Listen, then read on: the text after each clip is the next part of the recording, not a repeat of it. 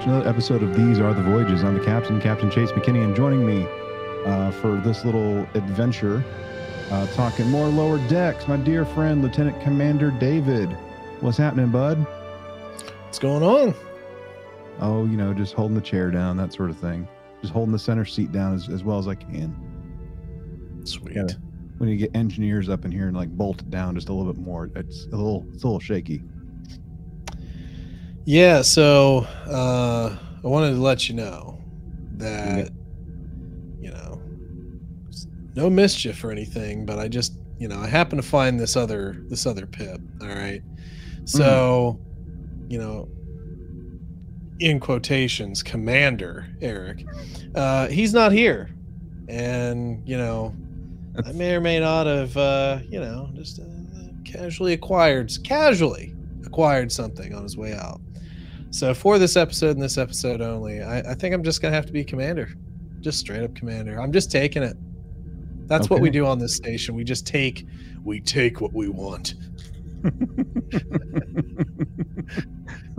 We take what we want. Okay. I can be demoted next episode. Okay. Well, in that case, yeah, you have a temporary promotion to commander. How about that? Yeah. Full commander. All right. All right. It's even reflected in your bubble. Look at that, man. Yeah. Look at that. Yeah.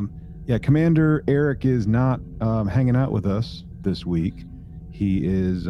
He's actually working a recruiting booth and doing a temporary duty, you know, assignment with. What was that? The USS Volunteer is what I think I heard him having to go off to. So yeah, he's over at the USS Volunteer. And he's also working a Starfleet recruiting booth. So thank you, Commander Eric, for doing that. Appreciate it, bud. Appreciate it. So he'll be back next time, and we'll also be hearing some thoughts from him later on the show. But in the meantime, what's been going on in your world, dude? Oh, not a ton. Not a lot.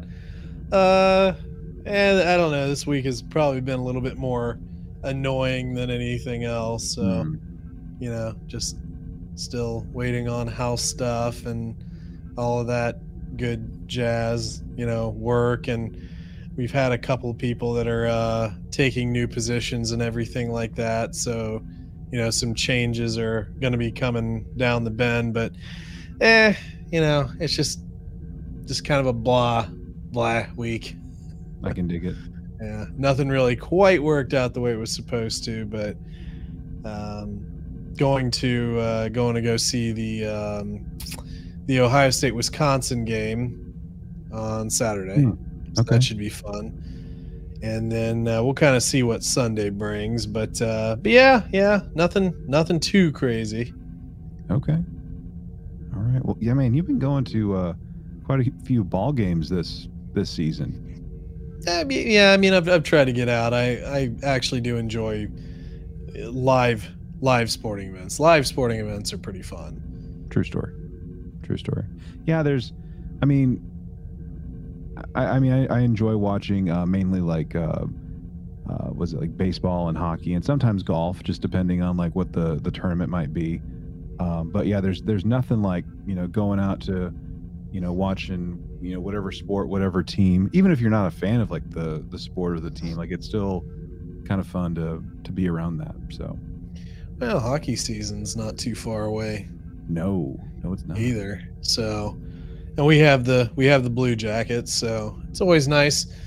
I mean, in the, you know, downtown Columbus area, I mean, they're within a very close radius of each other is, you know, AAA Columbus Clippers baseball, the Columbus Crew MLS soccer team, and then the Blue Jackets are down there as well. So it's obviously like baseball season's wrapping up, but it can be terrible down there when you got a soccer game going on, Jackets are playing, and like there's maybe an event at Huntington Park. It's pretty, I don't know, it's a fun area. That area they really build up pretty nicely, and a lot of nice places to eat, stuff like that, so it's good stuff. Yeah, there was like in Arlington, which is where we have the Texas Rangers and the Dallas Cowboys playing here in Texas.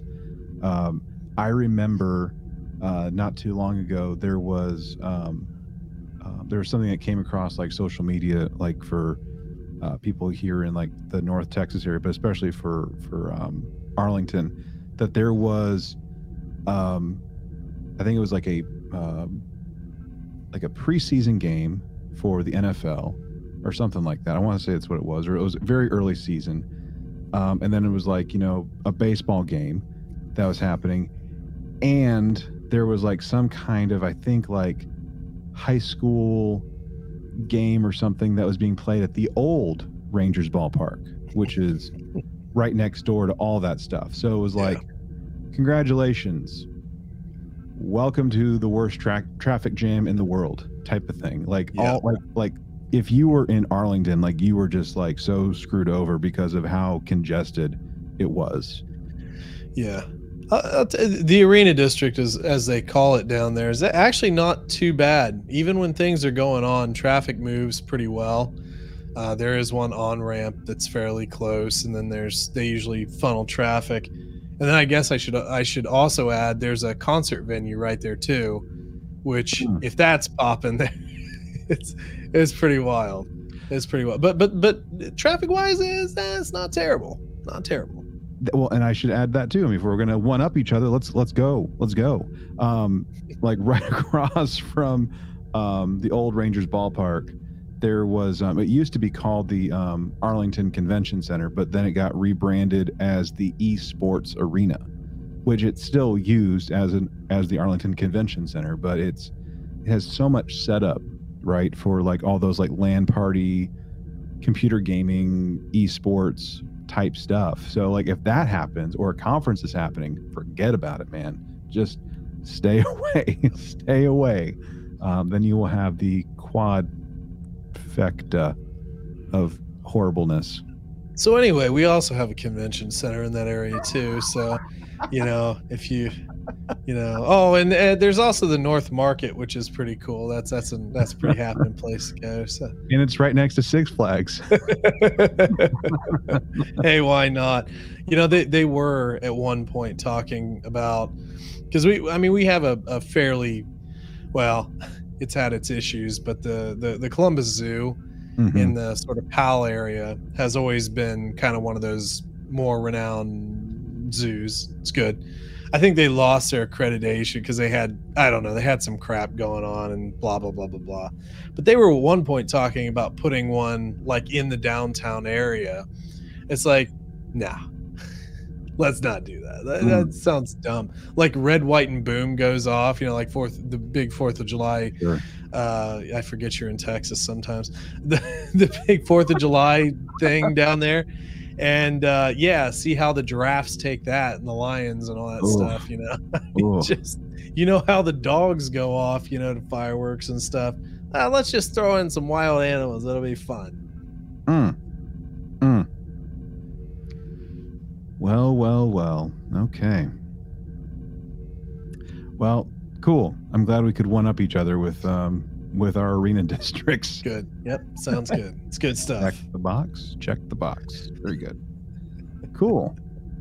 Well, this week has been interesting, among other things. I don't know, man. Like, there's just been like tech issues. Like, I don't know if you've been having like technical issues like with work at all.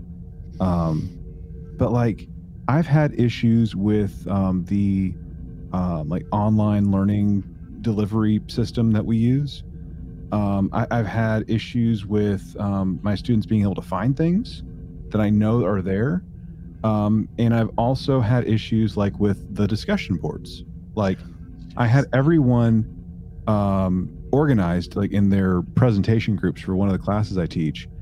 And I had everything set up and like to where you could just chat with your group, but also like when it came time to do discussion boards, you could just, you know, reply to everyone.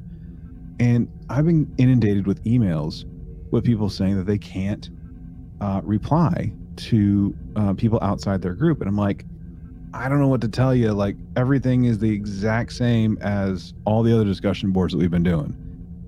So it's just been like a crapshoot. Like, it finally is working, but like there have been way too many headaches along the way that I'm just done with. So, and even the day, you know, that we're recording this, like, it's just been meeting after meeting after meeting after meeting. This has been, like, I think the busiest Thursday in a very long time. Very long time. So I'm okay, though. I'm okay. It's fine. It's fine. Okay. Everything's on fire, but I'm fine. It's fine. You know, I upset him before the episode. You know, it's just, you know, it's just upsetting. I get it. Yeah. That's for the only, for patrons only. How did I upset Chase before the episode? Oh, yeah, it's fine. It's fine. Let's just move right along. Let's talk Trek, shall we? I think it's a good idea.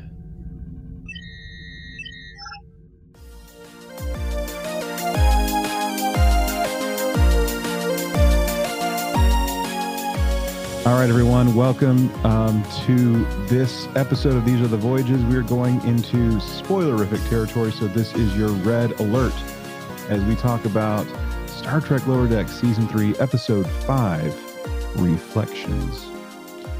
You know, I wanted to say just right off the bat, you know, generally speaking, like, when we go to start an episode, I try to look around a little bit, kind of for like the vibe of how people are, you know, maybe liking a show or whatever. It's article tagline reading, you know what I mean? Because like it can tell you some, and it can tell you nothing as well.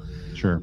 But I will say this: I did see a couple of article titles, basically the same thing that we've been saying, is that, oh, so like they finally figured it out. Lower Decks finally figured out how to write a Star Trek.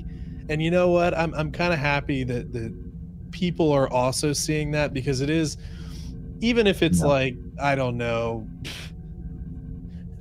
backyardboys.org.net, you know, just said, don't look that up. I don't think that's real, but don't look it up. No. That's not an endorsement. But you know, just like seeing anyone out there kind of like validating that a bit, because how much had we been crushing Lower Decks, and then all of a sudden we're like, we're being nice? What's up with that, man? It's weird, truly. I mean, even Eric. What? Well, and see, I remember when I first kind of joined in, because you guys had been doing, you know, episodes for a little bit before I joined on for. That's right. I don't even remember, what did I join in on? What was the first thing I joined in on? I think the very first thing that you did was the season 1 retrospective of Lower Decks. Really? I think so. Okay. Because we didn't do the week to week. I mean, Eric and I didn't do the week to week for Lower Decks. I think partly because we were annoyed with it and we didn't want to talk about it. Okay. But like, I think we invited you on to do that. And I don't have score. I don't have like the overall score, but I swear that's what you did. I could be wrong. That's funny. No, I mean that's interesting. But like I do remember, you know, early on, it was always kind of like me and you traded the high score, and Eric could really put in some low scores there. I think we've probably evened out a lot more recently and got perhaps a little bit more realistic at times on ratings and so forth. But yeah, we could be pretty brutal at times, especially with Lower Decks, and then unfortunately with Discovery, and you know, sometimes Picard, and you know, it's fine. These other shows, yeah, these other shows. So, but like, they just keep doing this really well, David. And thank you for highlighting that, because I was seeing some of probably some of the same stuff like making the rounds as well. And we'll get to like our comments and like how we rate this at the end of the show. But again, like y'all, like Star Trek shows. I can't believe I'm saying this. Okay, so like make a note of this, clip this, something. Pay attention to what Lower Decks is doing. for these cold opens. Seriously. Yeah. Like, these last 5 episodes have been fantastic. Like 30 seconds to a minute, right? Thereabouts. Yeah. And it, like, it hooks you. Like, and I'm really enjoying, like, as silly as it is, I'm really enjoying, like, this gag that they've been doing. Like, I think all 5 episodes, if I'm not mistaken, whether it's been the cold open or like towards the beginning of the episode, of Towel Guy. I think that's great. Like, it's turning into a bit with the show this season. Yeah. Well, it's a very classic show setup, though. I mean, this is like classic setup 101, where you start with either, you know, just, there's some that'll just do a completely random gag, but like a running thing.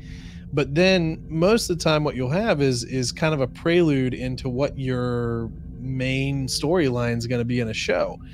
And we've talked a lot. It's cool to have multiple storylines in one episode. I don't think it's cool to have like 5 storylines, Discovery. But, like, you know, I think it's totally fine to have like 1 or 2, and that's cool. But you highlight the major one, like the one that's going to be the impact, then you have your B story. Just how many times did we, and I don't want to keep picking on Discovery, but how many times did we watch Discovery and think, which one's the A? Which one's the B plot? Mm-hmm. Is this a D plot? Holy crap, is there a Z plot? You know what I mean? It was like a little too jumbled, and that's just, to me, not great writing. But this, very clear A plot, and then we had a nice little tuck in. Just, you know, it's like when you're making your bed and you're just tucking in the sheets just right, and you get all cozy and so forth in your little tucked in sheets, and you're feeling real good about yourself. You know, nice shower, you just tuck right in. It's good stuff. I want to be there right now. But instead, we're here. We're talking and Trek. All y'all out there in the world. I want to be taking a night nap right now. It's fine. But yeah. Like, oh, and by the way, also, Captain's Log for Eric. There we go. See, Eric, we remembered you. Yeah. So yeah, we have the episode starting off where it's Rutherford kind of having a nightmare and him just seeing stuff, and he's trying to, like, fix something, and we'll get back to that in a little while.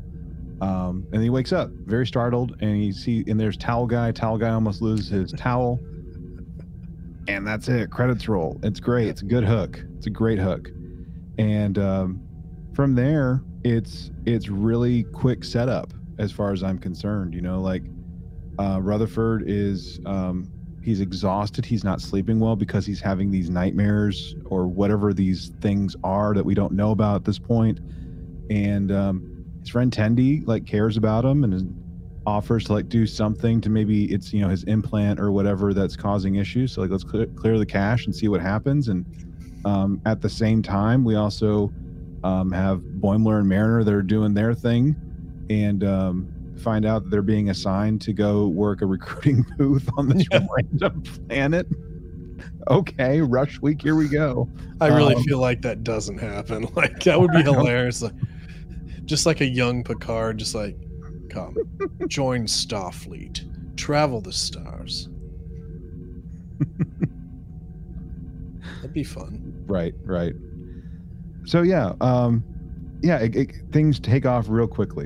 Which storyline would you rather talk about first, David? I mean, personally, I think it would just be good to get into the kind of the A thing. Just start following Rutherford here, maybe. Okay, cool.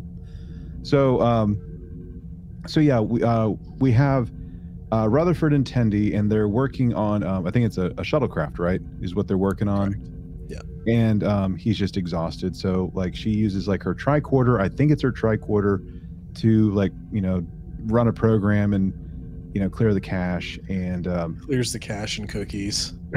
Would you like to delete all history? Yes, I would. Thank you. Thank you very much. Appreciate it. Would you like the free 1 gigabyte Dropbox drive? No.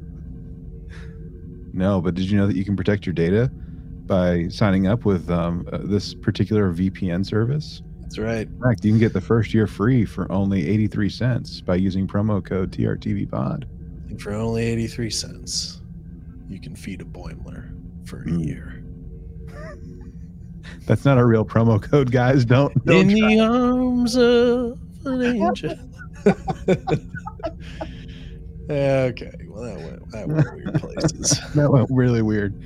Thank you, Sarah McLaughlin. Anyway, I will say though, it is satisfying to kind of, because we've hinted around a lot with the whole Rutherford, what's wrong with him, why is he glitching out thing. So it is really nice to kind of get a bit of a payoff here with this. But yeah, clears cash and cookies, and then just go take a little nappy nap. That solves everything, right? True story. I want a nap. Can I have a nap, David? Well, I mean, when you're off duty. Okay, well, he's dead. So anyway, I have now taken one more pip, and I am now captain once more. I think I was captain once a long time ago. Captain, ensign. You were Picard, ensign first officer is what you were. Yeah, something like that. First of your name. Yeah. Yeah. Mother of dragons, all that stuff. You know. Exactly. It's fine. Yeah, so he takes a little nappy nap and wakes up, or is like, or he starts to take a nap, right? And like, yeah, he can't get comfortable, and there's like a malfunction that's taking place, like with his implant, and weird things start to happen. Like he goes from having a blue visor to a red one. So we got like some 3D glasses action going on. I love it. Love it. Have to differentiate, man. You do. No, you do. No goatees, but you know, right. Red and blue. So the red one is his, this alternate personality, which we're going to find out here in a little while. It's basically him from whenever he was younger, like before he like was older and wiser, so to speak. Right. And he's just going around just being a total jerk to people. Like, oh, I forget her name. Why am I forgetting her name? Anyway. Yeah, the Trill ensign that he had went on a date with. Mm-hmm. 4 dates. 4 dates. And, you know, is basically calling her boring at one point. And he's like, he can only see like the Rutherford that we know, like prime Rutherford, whatever, blue Rutherford. Let's just call him blue and red Rutherford. There we go.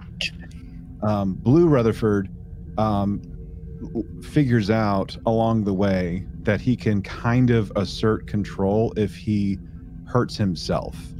Like it can kind of like disrupt red Rutherford from doing things, I guess, or completely, I don't know what, you know what I'm saying, right? Like, right, right.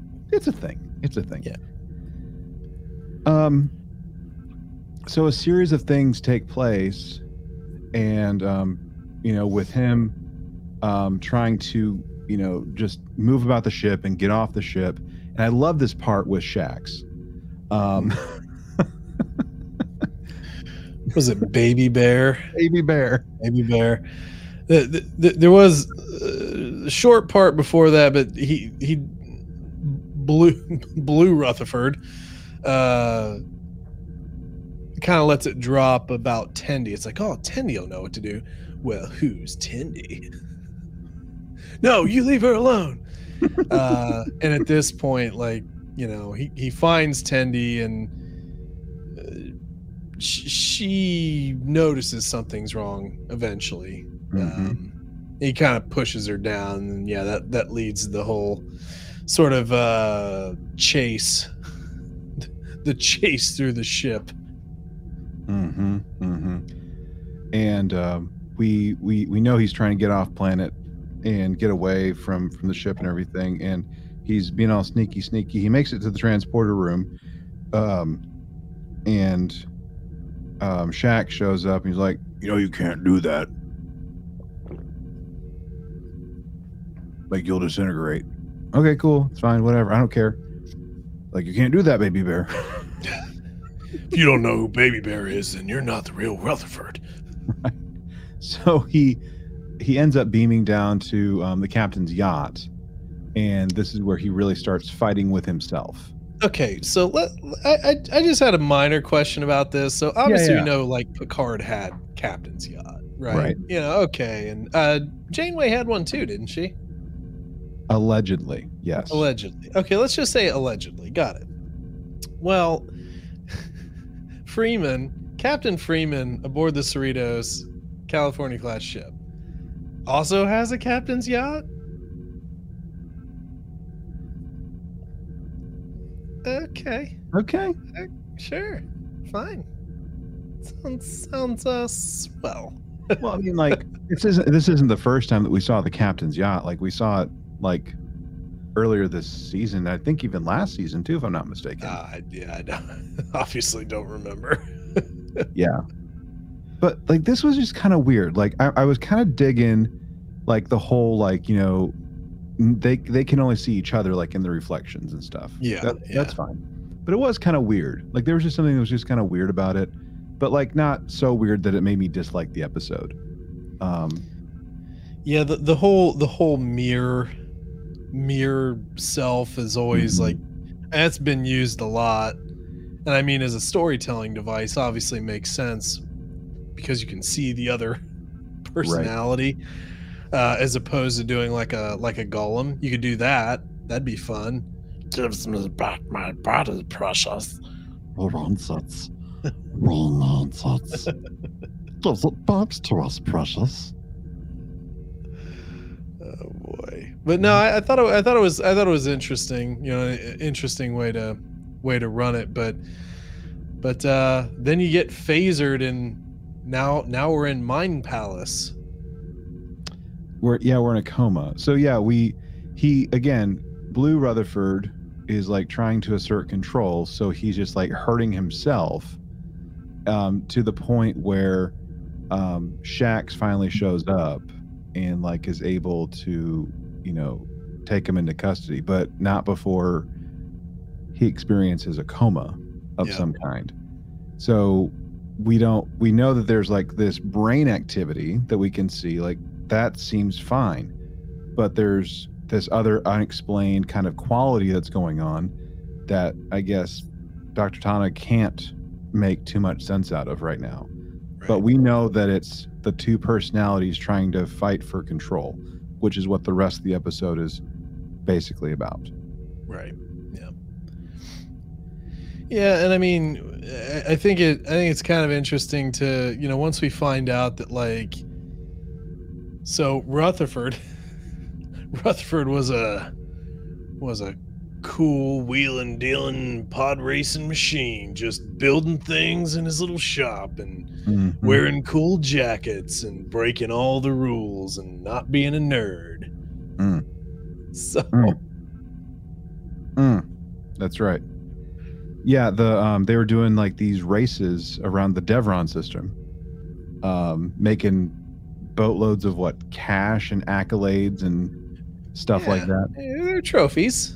Yeah, it's fine. There's some latinum. Who knows? Yeah, and you know, the red Rutherford. So at this point now we can just say young and old Rutherford. Yeah, there we go. But yeah, young Rutherford's like, man, like you're such a dork, man. Like, what are you doing? Like, we used to be cool. Like, I should be the one that's in charge now. Like, I should be the consciousness that's in charge. And you know, I can't believe you're saying okie dokie with everything. Okie dokie. Okie dokie. And that's it. Let's settle this once and for all. Let's race. Yeah, I mean, it's kind of cheesy, but like it's also kind of fun too. But I was sort of thinking, it's like, so you're telling me that one of these people could not just like, yeah, you go build your race car over there and I'll be over here next to the white light that takes me up to the conscious brainness side of things. I mean,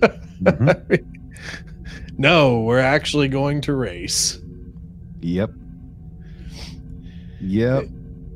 I wanted to run this by a little bit too, because like, so younger Rutherford is obviously very like imaginative, you know, when we unveil our vehicles here, our ships, you know, his is, you know, it's original and it's, you know, the different parts of, you know, it's like Vulcan and this and that and the other and quad engines and whatever. Whereas, you know, older Rutherford just makes the Delta Flyer with matching uniforms. Ooh. But obviously, like, our current Rutherford is, you know, he's a good engineer, all this stuff, but also an ensign, so still has a lot to learn. But our younger Rutherford seems to have, like, almost had that sort of Tom Paris push the boundaries type of thing that led to, like, the Delta Flyer, whereas Rutherford's just maintaining a Cali-class ship at this point. So do you think maybe some of this split in personality perhaps hindered his creativity a little bit? Sure. Sure do. I mean, like, we're going to find out. I mean, we might as well just talk about it now. I mean, yeah. Like, there's the race that happens, which was kind of fun. It was fun to watch. And like just seeing like their imagination powers, you know, at work. And, well, a Romulan ship shows up. Yeah, just it's fine. Random Romulan ship in your head. Cool. Wait, actually, that pulls another question. Who imagined the Romulan ship? You think it was older Rutherford? All I'm saying is like one of them had to be erased. Mm. I did. Okay, before we get to like the big reveal of like the implant and all that storyline, yeah. I do want to say like I thought it was like pretty smart to say like, yeah, you said that, you know, anything goes basically, and that you can dream up your friends to help you crew this, you know, souped up shuttle, right? Yep. It's just a shuttle.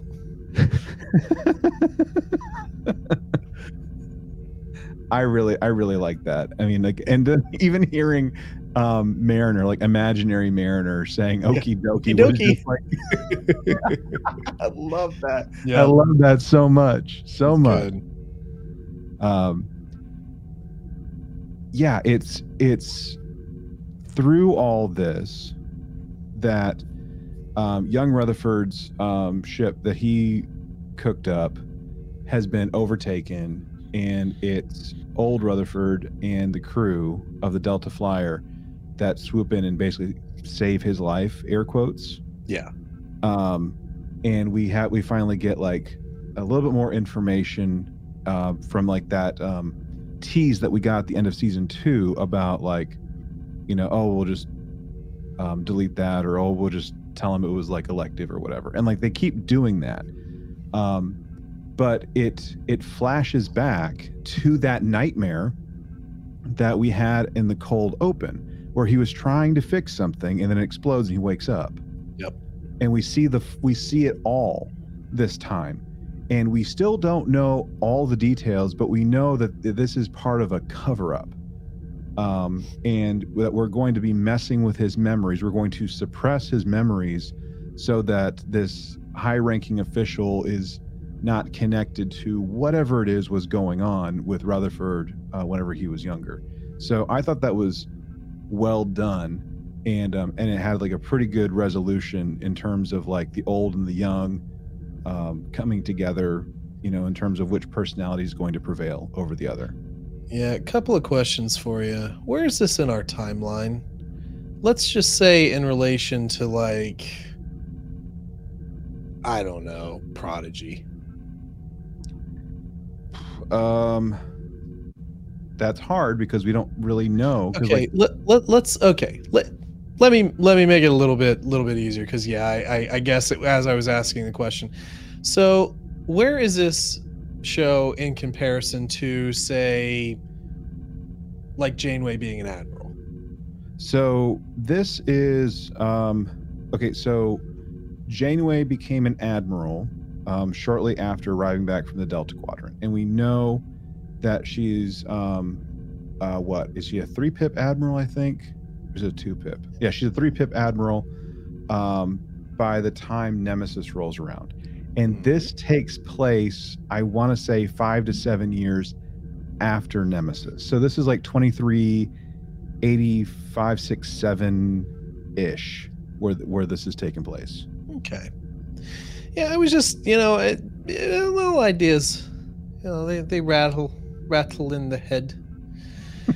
So Rutherford is working on ships, propulsion. I take it back. The series takes place in 2380, which is 1 to 2 years after Nemesis. So, okay. So by this point with season 3, I mean, we could be 2 years farther along than we were when we started, but jury's still out on that one.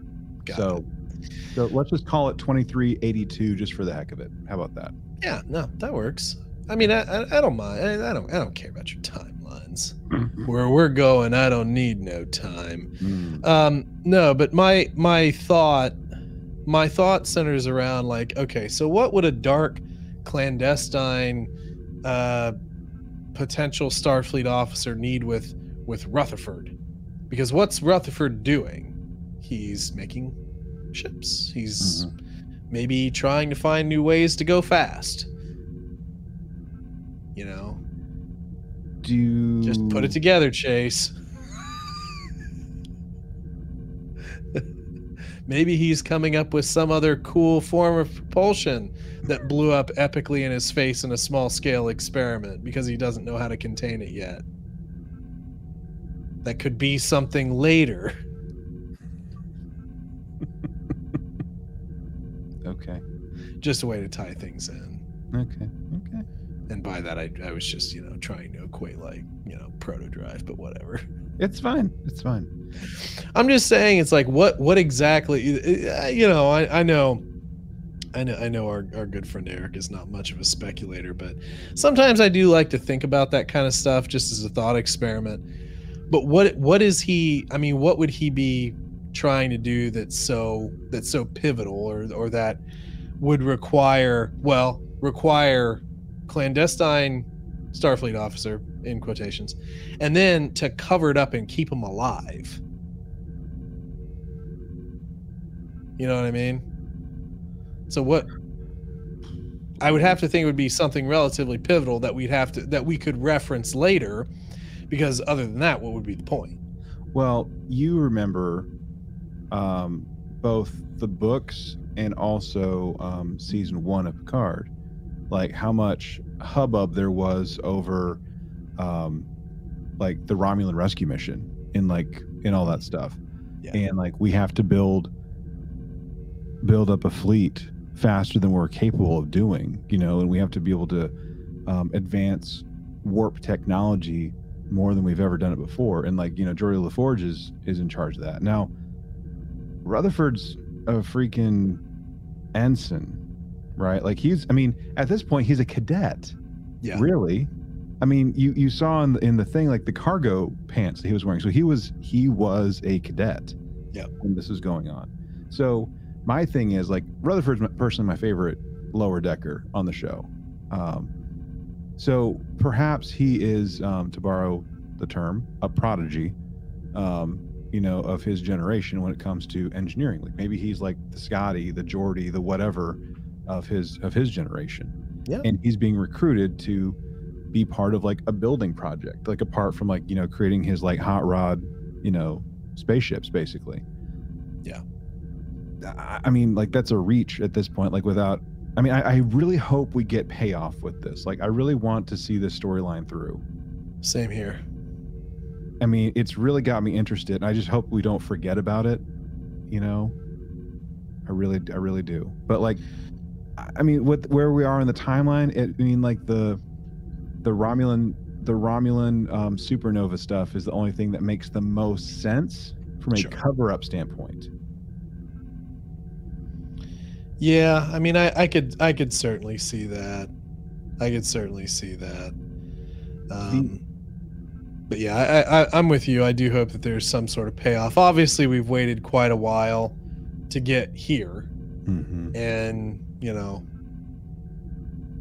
hopefully it's not too long. We have to wait until we just kind of resolve it. I think it'd be a good one to just resolve. I think it'd be a good, I mean, I'm no screenwriter, but I think it'd be kind of a fun, you know, penultimate or season finale type of episode, maybe for this season. Yeah, I agree. Let me put my tinfoil hat on for just a second.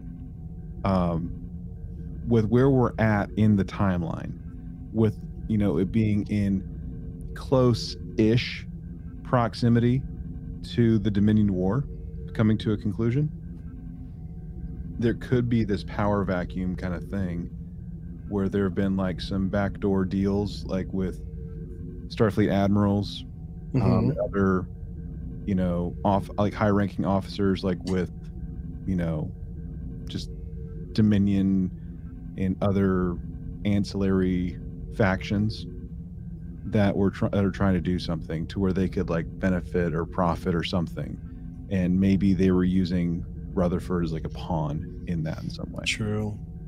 Or maybe they just have bugs up their butt. Yes, good callback to conspiracy. You have bugs up your butt. You know, that still is one storyline that I wish they would have elaborated more on, you know, later on, but there was such a pivot in season 2 that it was like just gone. Well, it's also the only episode in all of Next Generation that has never been on reruns that I know of. Well, it was or something like that. Yeah, I mean, it was graphic for TV for the time. Oh yeah. Yeah. I mean, let's see how long we can hold a phaser on it until it explodes, Riker. Yes, Captain, let's do that. Who did the face melting better? Indiana Jones and the Raiders of the Lost Ark, or Star Trek The Next Generation? Well, I mean, Raiders is just that's a classic face melt there, which coincidentally I also might be going on Friday to the Columbus Symphony Orchestra at the Palace is doing Raiders of the Lost Ark screening with the orchestra. So nice. I might go see that. That'd be pretty fun. Nice. Wait, the Palace of Auburn Hills in Michigan? Definitely not. Okay. Well, whenever you say the Palace, that's what I think of. No. That's too far. We don't talk about Michigan around here. Okay. Talk about the Mitten. Gotcha. Well, I mean, it's a few weeks, and we have to start that BS because we live in Ohio or whatever. All right, so moving on. Yeah. So old Rutherford ends up emerging as the victor, and like with a new appreciation for his older self, but also wondering how does he move forward from here, which I think is a good kind of problem to have to live with and have to move on from. There was one thing I just wanted to point out, just with the kind of young Rutherford, mm-hmm. you know, because he had talked before he faded away, where he's like, I was so angry, and, you know, you're not. You know, clearly kind of the younger version was sort of understanding that, you know, this is actually better for us as a person because you've advanced further on down. Mm-hmm. And, you know, so that's the better for the body. There we go. All right. Well, anything else about the Rutherford A line? I don't think so. Okay. Well, meeting up with the rest of the gang. Of the gang. So we have Boimler and Mariner that are being sent off to this Starfleet recruitment booth. But they can't leave by order of Ransom. Right. Or they'll be sent off to Starbase 80. Yeah. That's the worst, guys. No, don't send me there. Oh, Lord have mercy. So yeah, we get down there, and like, David, I don't know if like you had like that like visceral response, but I just remember like walking like on the quad in college and just being like hawked at, like join this or join that, here, take a flyer of that. And it's like, oh, I don't want to remember that. Don't let me remember. But yeah, like it was good. So like we have the Starfleet booth right next to this archaeology organization with like just the most annoying character, man. Just like the thorn in their side. Like every time they try and make like a good pitch for Starfleet, like, oh, you like wearing black? Be assimilated by the Borg. Yeah. It's like, oh, Starfleet, yeah, they get assimilated all the time, which they do, kind of. It's not a guarantee, but it's also not like a, you know, there's no real reassurance there you can give them. I find it funny, the premise that you're pitching Starfleet at a job fair here. It's like you're waiting for the career center to get out and just like, hey, you wanna work, do stuff, join the Starfleet. You wanna get to engineer? Do you wanna boldly go? Where I mean, maybe no one, but possibly no one's gone before. You wanna discover the undiscovered country? Let's go. That was good. I like that little. See, those are the fun little interjections you can do without being just, you know, annoying about it. That's right. But yeah, our little archaeologist was you know, goading Mariner the entire time, and the funny thing, I did like that stupid little ship, not the Gazer. Boimler's trying to keep this little model ship together, and Mariner keeps breaking it. Oh, not the Gazer. So it's just like the whole thing is just so annoying. Like I said, like we have like these, like the best attempts, right, to sell Starfleet to people at like this fair, and we have like, I think it's like maybe 3 or 4, maybe 5 some odd folks like that pop up every now and again, and like the last one that just like sets them over the edge, and by setting them over the edge, it is Boimler. I love this part. Just goes bonkers, absolutely bonkers. And it's these outpost scientists, like, just, you know, like, do we get to do we get a uniform? Do we get to you know, do science stuff or engineering stuff, like whatever they said?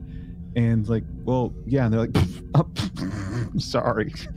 It's like, see this belt? Do you get to wear a belt? I mean, we don't have the same uniforms. Like we wore some different uniforms. Like it's not quite mainstream, but yeah. Yeah. Why do they keep changing? Goodness. No, it was funny. We got to see the Boimler blow up when they took his pip and like stomped on it. And then Mariner, she stays in the booth because now everybody's like, oh, you can just be a loose cannon but also do engineering? Well, sign me up. I'm in. Yeah, and it goes on and on and on. And like, yeah, like the one alien species is just like, yeah, like you get to do this? Like, sign me up. Let's go. And then like Ransom gets called upon, and like we're later up on the ship, and he's like, no, man, I kind of like that you defended Starfleet as well as you did, but you're still going to the brig. Yeah, we'll have a drink later. I like the fact that they're actually trying to advance characters, though. Yeah, you know, with Boimler, you're not just making him the complete fool of the group. There's actually some advancement. But I gotta say that there were some things that he had said in there that really kind of stuck with me. You know, he's going on in his rant, but like, it's like there was the one part, it's like, we want to explore, we don't even really want to protect you, we have to. And you know, isn't that kind of the thing though? They do. The Starfleet is supposed to be for exploration. That's right. Boldly going, but what do they wind up doing? They wind up protecting people because it's the right thing to do. It's not their primary objective, really. But that's what they wind up having to do. And I think a lot of people forget that. And that, you know, when we lead into like, I know we don't like talking about it, but the longest book of the longest year before the burn, you know, that whole thing, you saw how easily people forgot what Starfleet was supposed to be about. And it became about stability of the entire galaxy. Well, it wasn't technically for, I mean, that was the Federation, not Starfleet. The Federation was supposed to be your backbone, and Starfleet was supposed to be your explorative wing to find new things and do cool science stuff. But it, you know, it oftentimes goes hand in hand. But another thing, I don't remember which one pointed that out, but it's like, you know, something about a military organization. I don't remember the line. It's like, and that's the point I've been making. They are a military organization. It's like, that's exactly what they are. But anyway, I thought some of the points that Boimler made, you know, as he was like going nuts, were actually kind of valid. Yeah. Yeah. Yeah. Like we've been seeing this season in particular, the bold Boimler. I know it's been like a joke, but like bold Boimler. But truly though, like we have been seeing Boimler becoming much more bold and confident. Yeah. And what, like he's been bold, like not bold. He's been very confident in his knowledge of Starfleet. He's been very confident in like the procedures, right, and the decorum of stuff. But in terms of like the theory and like the pragmatic stuff, I think we're really starting to see Boimler becoming more, like you said, like more well-rounded, more advanced as a character. Which he should be, because he was made a lieutenant. For a hot second, yeah. I mean, but yeah, he was made lieutenant, you know. Mm-hmm. And he only lost it due to, you know, just being cloned by a transporter or whatever. It's fine. Transporter accident, it's fine. But no, I mean, I like the advancement in his character. It's just nice because, like, I get a little sick of the fool character, you know, the bumbling, stumbling idiot who you try and make endearing. Well, it's like, well, no, they're in Starfleet. He's here for a reason. Yeah, he can still be kind of nerdy and, well, I wanted to fill out the, you know, the report. You know, it's my favorite thing to do. But he can also be cool, and he can display his knowledge, and he can be bold and boldly go and all that stuff. It's not a bad thing. Yeah. Yeah. And that's the episode. And that's the episode. We spent like what, 30 minutes talking about Rutherford and like 5 on this. Love it. Yeah. And that's a very subtle B plot. It had funny moments. Yeah. It was a little bit of fun interjected in there. Well, we did have the very end with the archaeologist who had, she stole the Neguses, the Grand Neguses staff. Yeah, it was all like a plot to like have like the attention on Starfleet instead of her, so that she could reclaim this and get paid well by the Ferengi. Yeah. But you know, she kind of reaches out to Mariner, and you know, is like, you could be doing more. So that always leaves the door open for her to go off on like some probably Q related archaeologist thing or something like that. Right. Yeah. And the way that they, I know that's animated, but again, I want to give props to this, and like, maybe I'm overreacting, but there was just something about how her look was drawn, how it was animated, where it just communicated so effectively, like, I'm really thinking about it. It was so subtle, which you can see that like in live action very, very well. But like just the way that, I don't know what it was, man, but like just the way that that was done with Mariner, I was just like, wow, just wow. Yeah, I would say, however, that however we wrap that up eventually, I think that the right decision would be for Mariner to finally say, nah, this is Starfleet. Starfleet's my home. Because ultimately, as much trouble as she gets into, it's not just her friends keeping her around. I think it's Starfleet. I think it's deeper than just having a core of friends. I think that that helps, but obviously I think that there's more to it than that. And I think that that would be the better message. It wouldn't be the sexiest message, but it would be the better message. Right. Right. All right. Well, if there's nothing else, man, let's move on to the rating and the evaluation stuff. Yeah. All right. So let's start with the Delta, where we look at the different divisions of Starfleet service, looking at command, looking at leadership type stuff, leadership theory, as well as the operations division, communications, engineering, logistics, operations type stuff, and finally science. So, David, what's the Delta rating look like for you in this episode? Oh boy, the Delta rating. Oh man. So starting with command, man, I don't necessarily know if I can wholeheartedly give any sort of command Delta, because the Rutherford storyline didn't really have anything to do with that necessarily.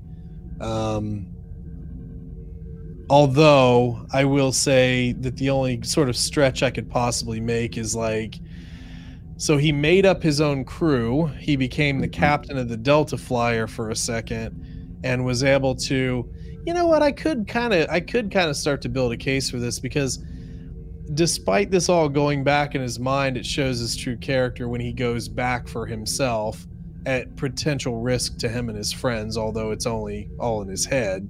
Right. So I guess for that, you could argue a potential Delta strictly for Rutherford, because he is showing his true decisive character, because conceivably that would be the same decision he would make if he were put in that real life situation. He would go back for his friends. He would stand with them. He would do the right thing. Stay somewhat cool under pressure, hopefully. So for me, I could see, I don't know, I could see Rutherford getting a little bit of a Delta for command there. I think I've talked myself into that. Okay. Science. I mean, I guess you specifically, oh mon capitaine, could maybe argue science of the mind here, you know, and hope maybe you can make some psychological sense out of that. I mean, more from a Star Trek-y science standpoint. I'm not quite sure if I would call the whole maybe whacking your eye to try, you know, you're figuring out a solution to not having control over your body. I just don't know if that's very scientific or not. I'm not sure, man. That's hard.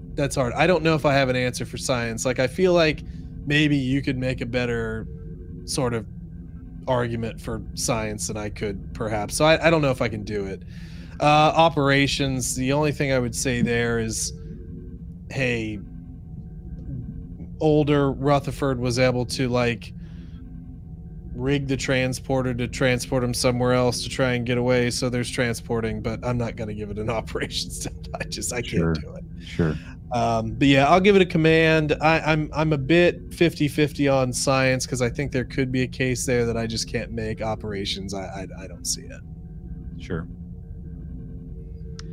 So when the command stuff, whenever I was like saying that, I was going straight to the Delta Flyer thing. Yeah. Myself, for the basically the same reasons that you were outlining. So I won't go over that too much.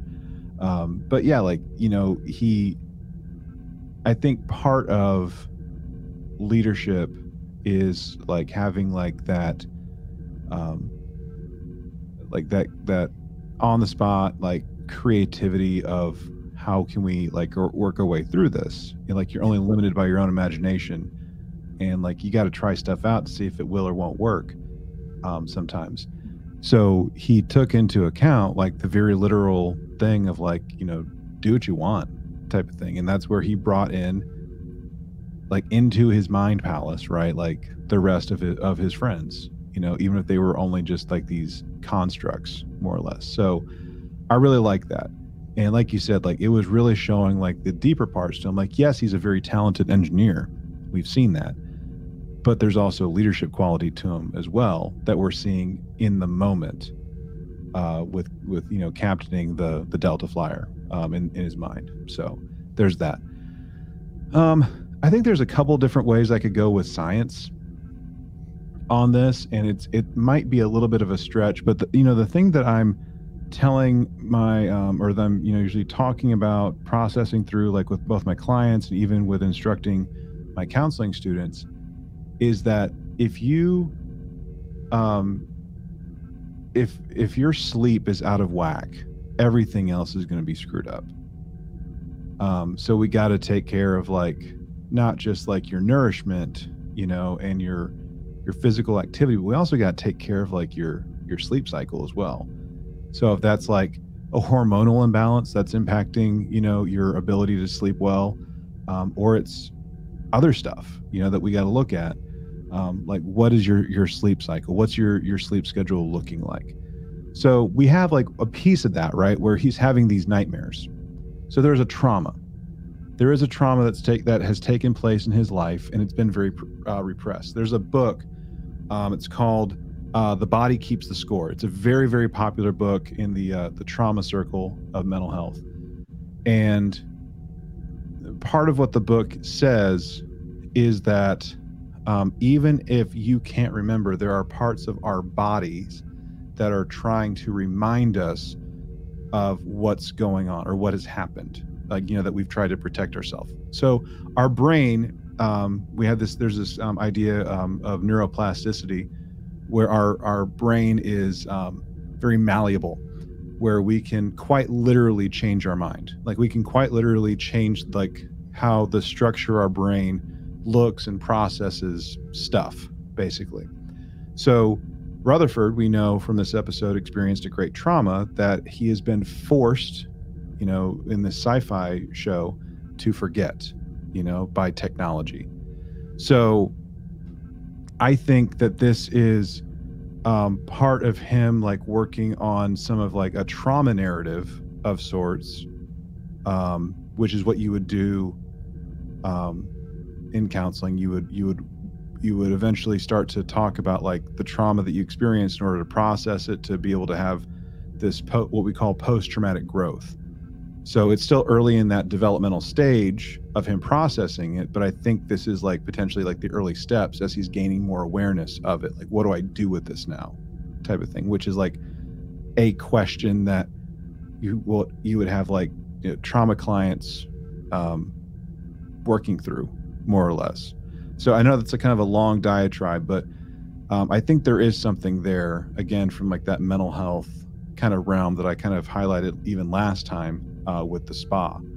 So I'd say that we're doing a pretty decent job of tackling it. So like I can feel comfortable giving a science.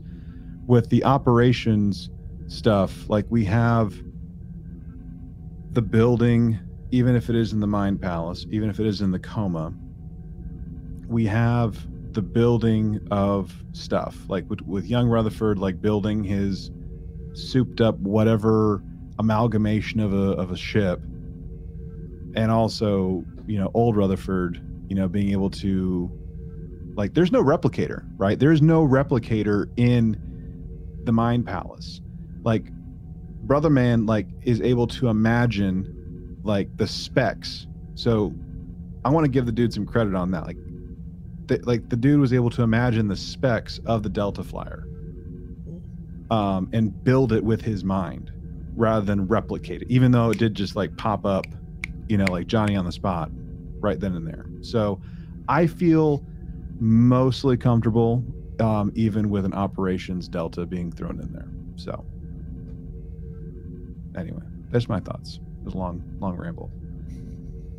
All right. So with that, let's roll into the numerical rating. So on a scale of 1 to 10, 1 being a dumpster fire, 10 being absolutely amazing. How do you rate this, David? Oh boy. So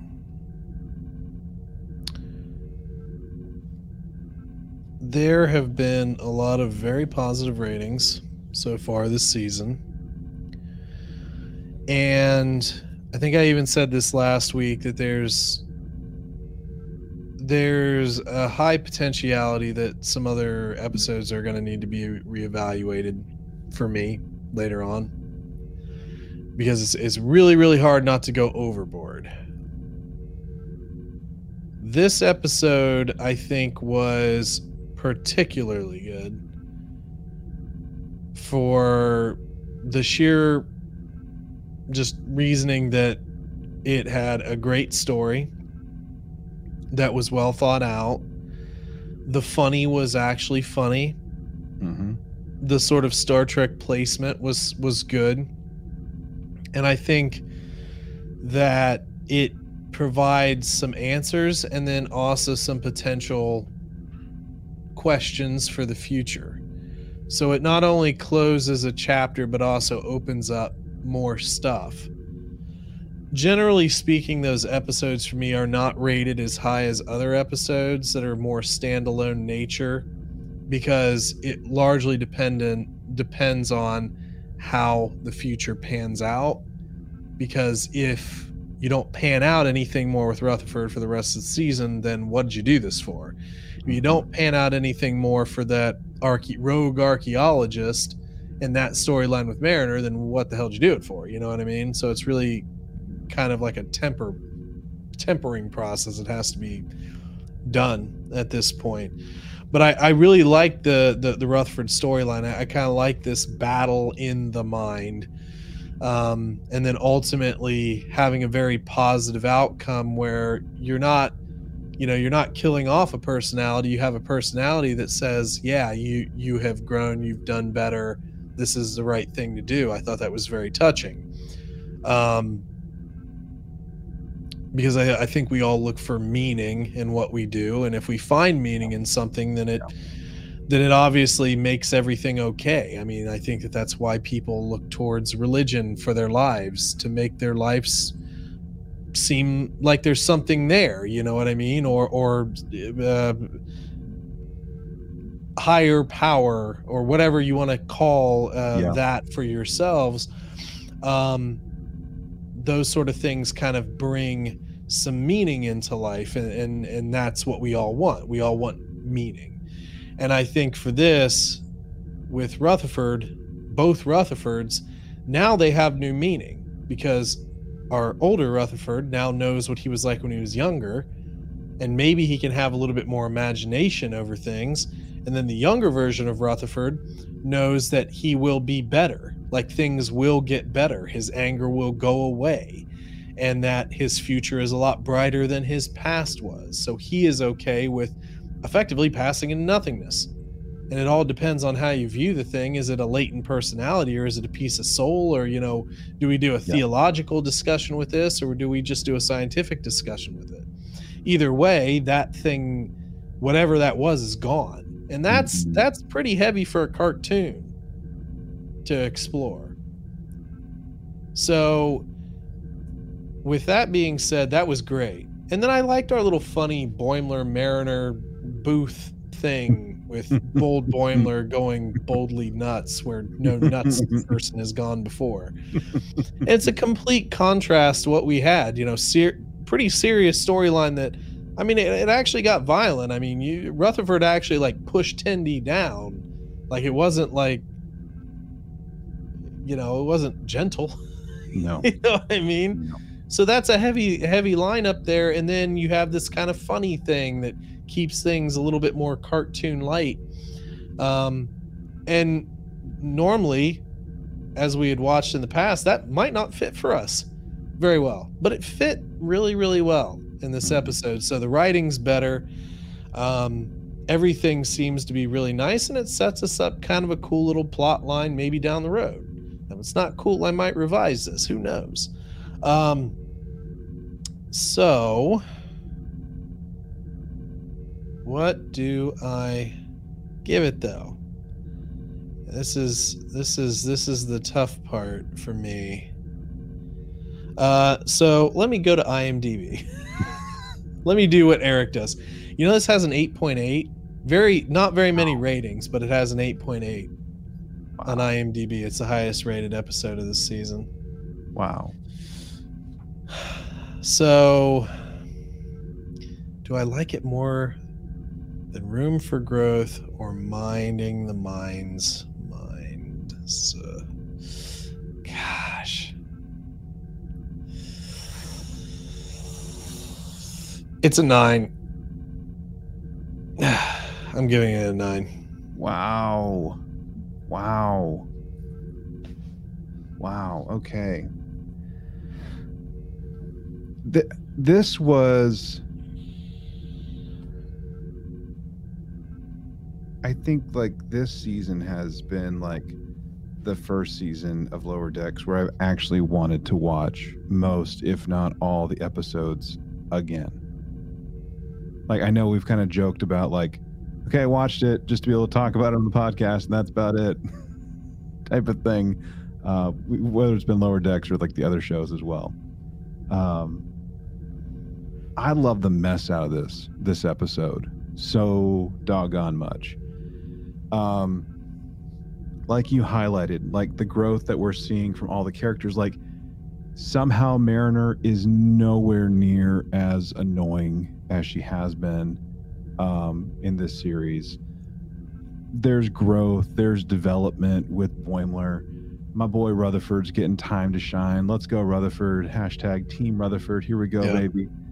Tendi, man. Like, Tendi. Like, she is becoming much more confident and mature in her role, too, as, you know, our science division team member of the Lower Decks. So, like, I love how, like, so far, how well-rounded everyone has become. And like you said, like, there was some pretty heavy stuff that happened in this this episode.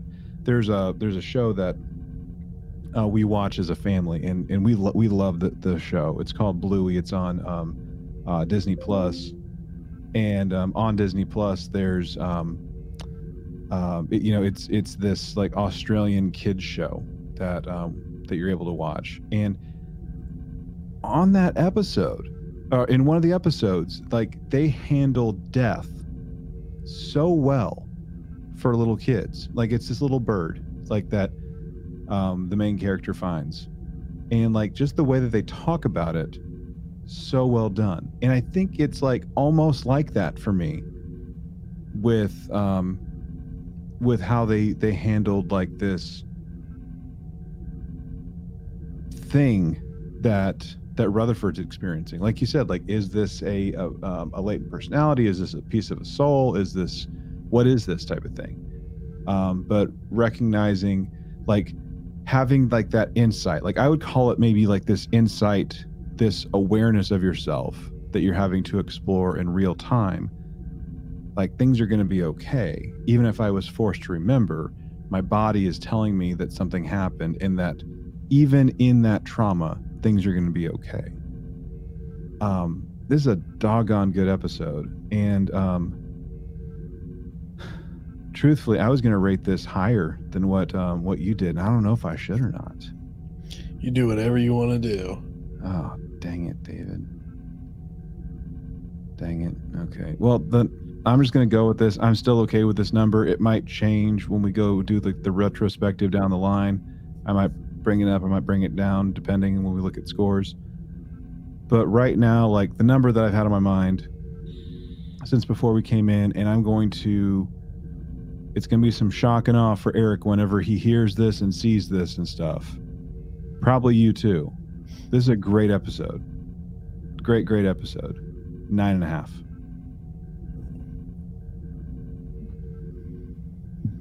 There we go. Yeah. Yep, this is one that we'll be seeing in the award show, I'm sure. I hope it ends up being a nominee. This is a great episode.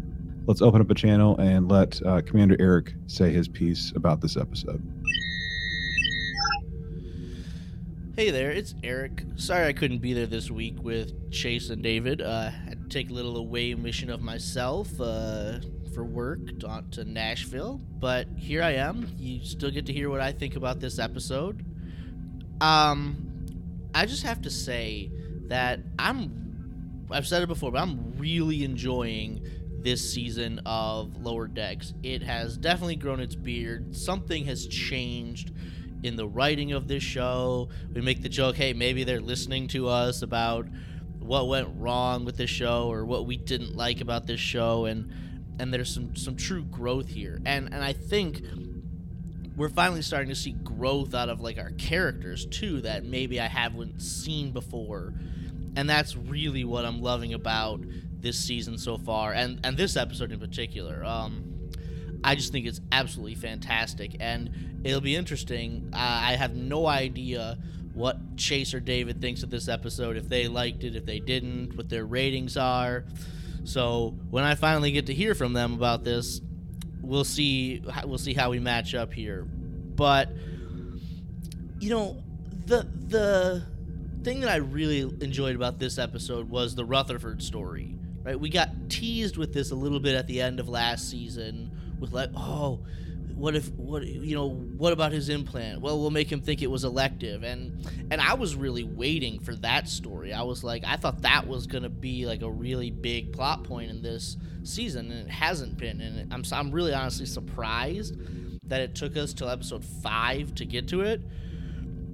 But, man, I really enjoyed that storyline. And you have to think, like, you know, so in his youth, I guess he was sort of like an angry person. I mean, and I guess kind of a little reckless. And now he is absolutely not that. He says all kinds of weird things like oopsie doopsie or oopsie-daisy or some weird stuff like that, instead of, you know, to try to be polite and be nice and not be angry. But we see that that's just not the person he was in the past, and like, what is it that turned him into this? And honestly, you know, like, making friends is what did it to him. And like, you know, he had this accident and he got his memories repressed, and he, you know, went on the Cerritos and he made a close group of friends. And it looked like in his past he was just a loner. And, you know, there's something to be said for being able to make a group of friends who, you know, will always be there for you, and you know that will help you. Right? And when he's in this race with his younger self, he has a crew. He's not just doing this by himself. And I think that's like a major aspect of why I love Star Trek, is like, we don't have to be the lone gunman here, the lone wolf in the cub, like our Mandalorian with his little tiny pal. We have a crew. We can work together. We can solve our problems. And we're better for it. And, you know, we start to care about people, and we start to care about missions and helping. And I really love that idea here. And just the whole idea in general of, you know, confronting your younger self and what changed. I know, like, Tapestry is one of my favorite episodes of The Next Generation. It was my #1 best of Picard moment. And you know, Picard doesn't actually interact with his younger self. He's his older self transported back into his younger body, but he still gets to interact with the people that were around him at that time. And you know, he made certain life choices, and he decided, you know, I have to, you know, maybe I have to live with those life choices. And, you know, we get to see Rutherford here kind of almost doing the same thing. Like, he's getting to interact with his younger self and going back to explore the moment in his past life that really, like, defined him, I guess. Then we see he... And I just love that idea. That concept just really... Something about it just really... I enjoy that idea. And yeah, and I guess we're interested to see where it goes. It could be heading to some Section 31 storyline, most likely, which, for me, I don't know if I like that idea, because I think Section 31 has been overplayed. I just don't know why we have to keep going back to it. That just felt like a Deep Space Nine thing to me, and I know we went back to it in Star Trek Into Darkness, which I really hated. We had to go. We Discovery went to it in season 2, which I really didn't enjoy that storyline. So I'll be interested to see if it is a Section 31 thing here, how we deal with that, but. Man, this Rutherford storyline really hit me hard, and I really enjoyed it. And I would call that the A-plot to this episode, especially since it's titled Reflections. The thing that really... The other storyline, the B-plot with Mariner and Boimler, I didn't like that as much. It felt like these A-plot and this B-plot were just too disconnected for me from each other. And it didn't make the episode flow or fit together as well as it could have. But I enjoyed this, and I know we've had this discussion on our show before of, like, Starfleet's not a military organization. Yeah, but it kind of is a military organization. And that's kind of the point that we're getting to here with Beckett and this archaeologist over here who is, like, just putting down everything that Mariner says, and it's funny. It is definitely funny, and it's like this philosophical discussion of what is Starfleet? How can Starfleet be a peacekeeping and exploration organization when we have to keep fighting off the Klingons and the Romulans and the Cardassians? And I'm glad they actually mentioned the Cardassians here, because you have to think about where this fits in the timeline. It's almost immediately after the Dominion War. It's just a couple of years removed from that, which I think some of us might actually forget in that regard. So, like, talking about the Cardassians there was really interesting. And then to see Boimler lose his shit when someone just, like, because Boimler loves Star Trek, Starfleet. Boimler loves Starfleet. He loves being an officer. He wants to. This is everything in the world to him. And when someone insults him, he just loses it. And I understand why he lost it, because he loves Starfleet. So yeah, I like that storyline. I don't like it anywhere near as much as the Rutherford stuff. It feels really disconnected as an episode for me. I know we have to have a storyline for Beckett and Boimler. I get that, but I just every time we were there, I just wanted to get back to the Rutherford stuff. Tendi. Once we get into the whole heart of the Rutherford story, she doesn't have a lot to do this episode. So I think. I mean, she helps get him into sickbay and so he can go on this, like, vision quest, whatever. And so that's important, but, she doesn't have all that much to do in the end. If I was going to try to give this our Delta ratings, I think that would be where I would struggle. Like, where's the leadership, the command that we're showing? I don't even think Carol Freeman is in this episode. We've still just got Ransom out there, trying to put Mariner in bad situations, which I think is bad command. You can sort of say, like, Rutherford has some command strengths here by, like, putting his crew together in this race in his little memory palace vision quest thing. So maybe there's some kind of command there. I think there's definitely some engineering when he builds this on the Delta Flyer, which I love. I love that, the Delta Flyer coming back, and you can see both Rutherford and his younger self are building. All right, well, thank you for that, so Eric. There's definitely engineering there. I hope you have safe travels back you can throw to some the station into there where you belong, well. By the way. I don't really know if there's operations going on that I could... try and think of giving like a Delta. Like, the water fountain is making Dole Whip. So for some reason. I'm struggling with the Deltas on this episode, but I love me some Dole Whip. As a whole, I don't know if it matters. And the vending machine is like before. in some on fire, episodes, but it's fine. Even if I'm not giving deltas, doesn't matter because technically, is actually pretty great here. Technically, last week's episode. So I know last week for the highest rated like episode to Chase and David. But let's just say scores hold here, and Eric's just the second best crazy. Last week's episode was probably the second best episode. I mean, we're just like continually topping ourselves in relation to like highest rated episodes for this. This one better than last week's. I know.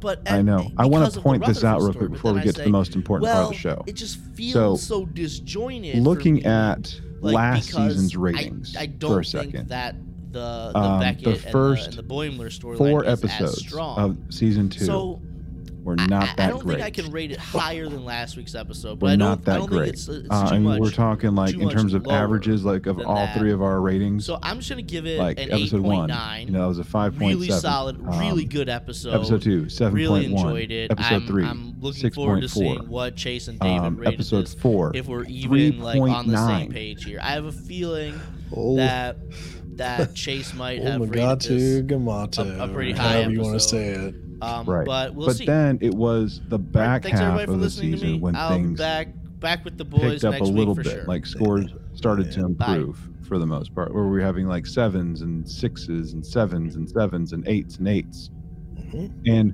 consistently we have been improving. Like the scores have been great.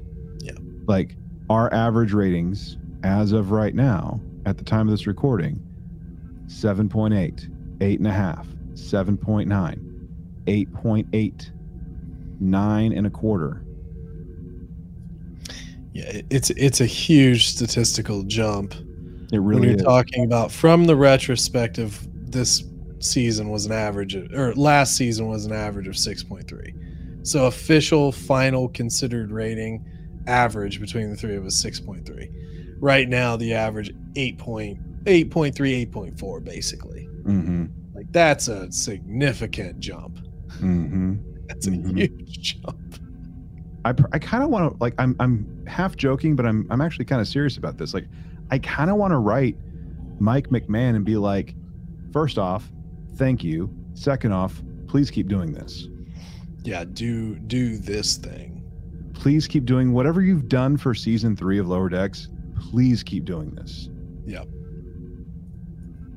Absolutely. Oh, man. All right. Well, enough of that. Let's get to the most important part of the show. Twitter poll.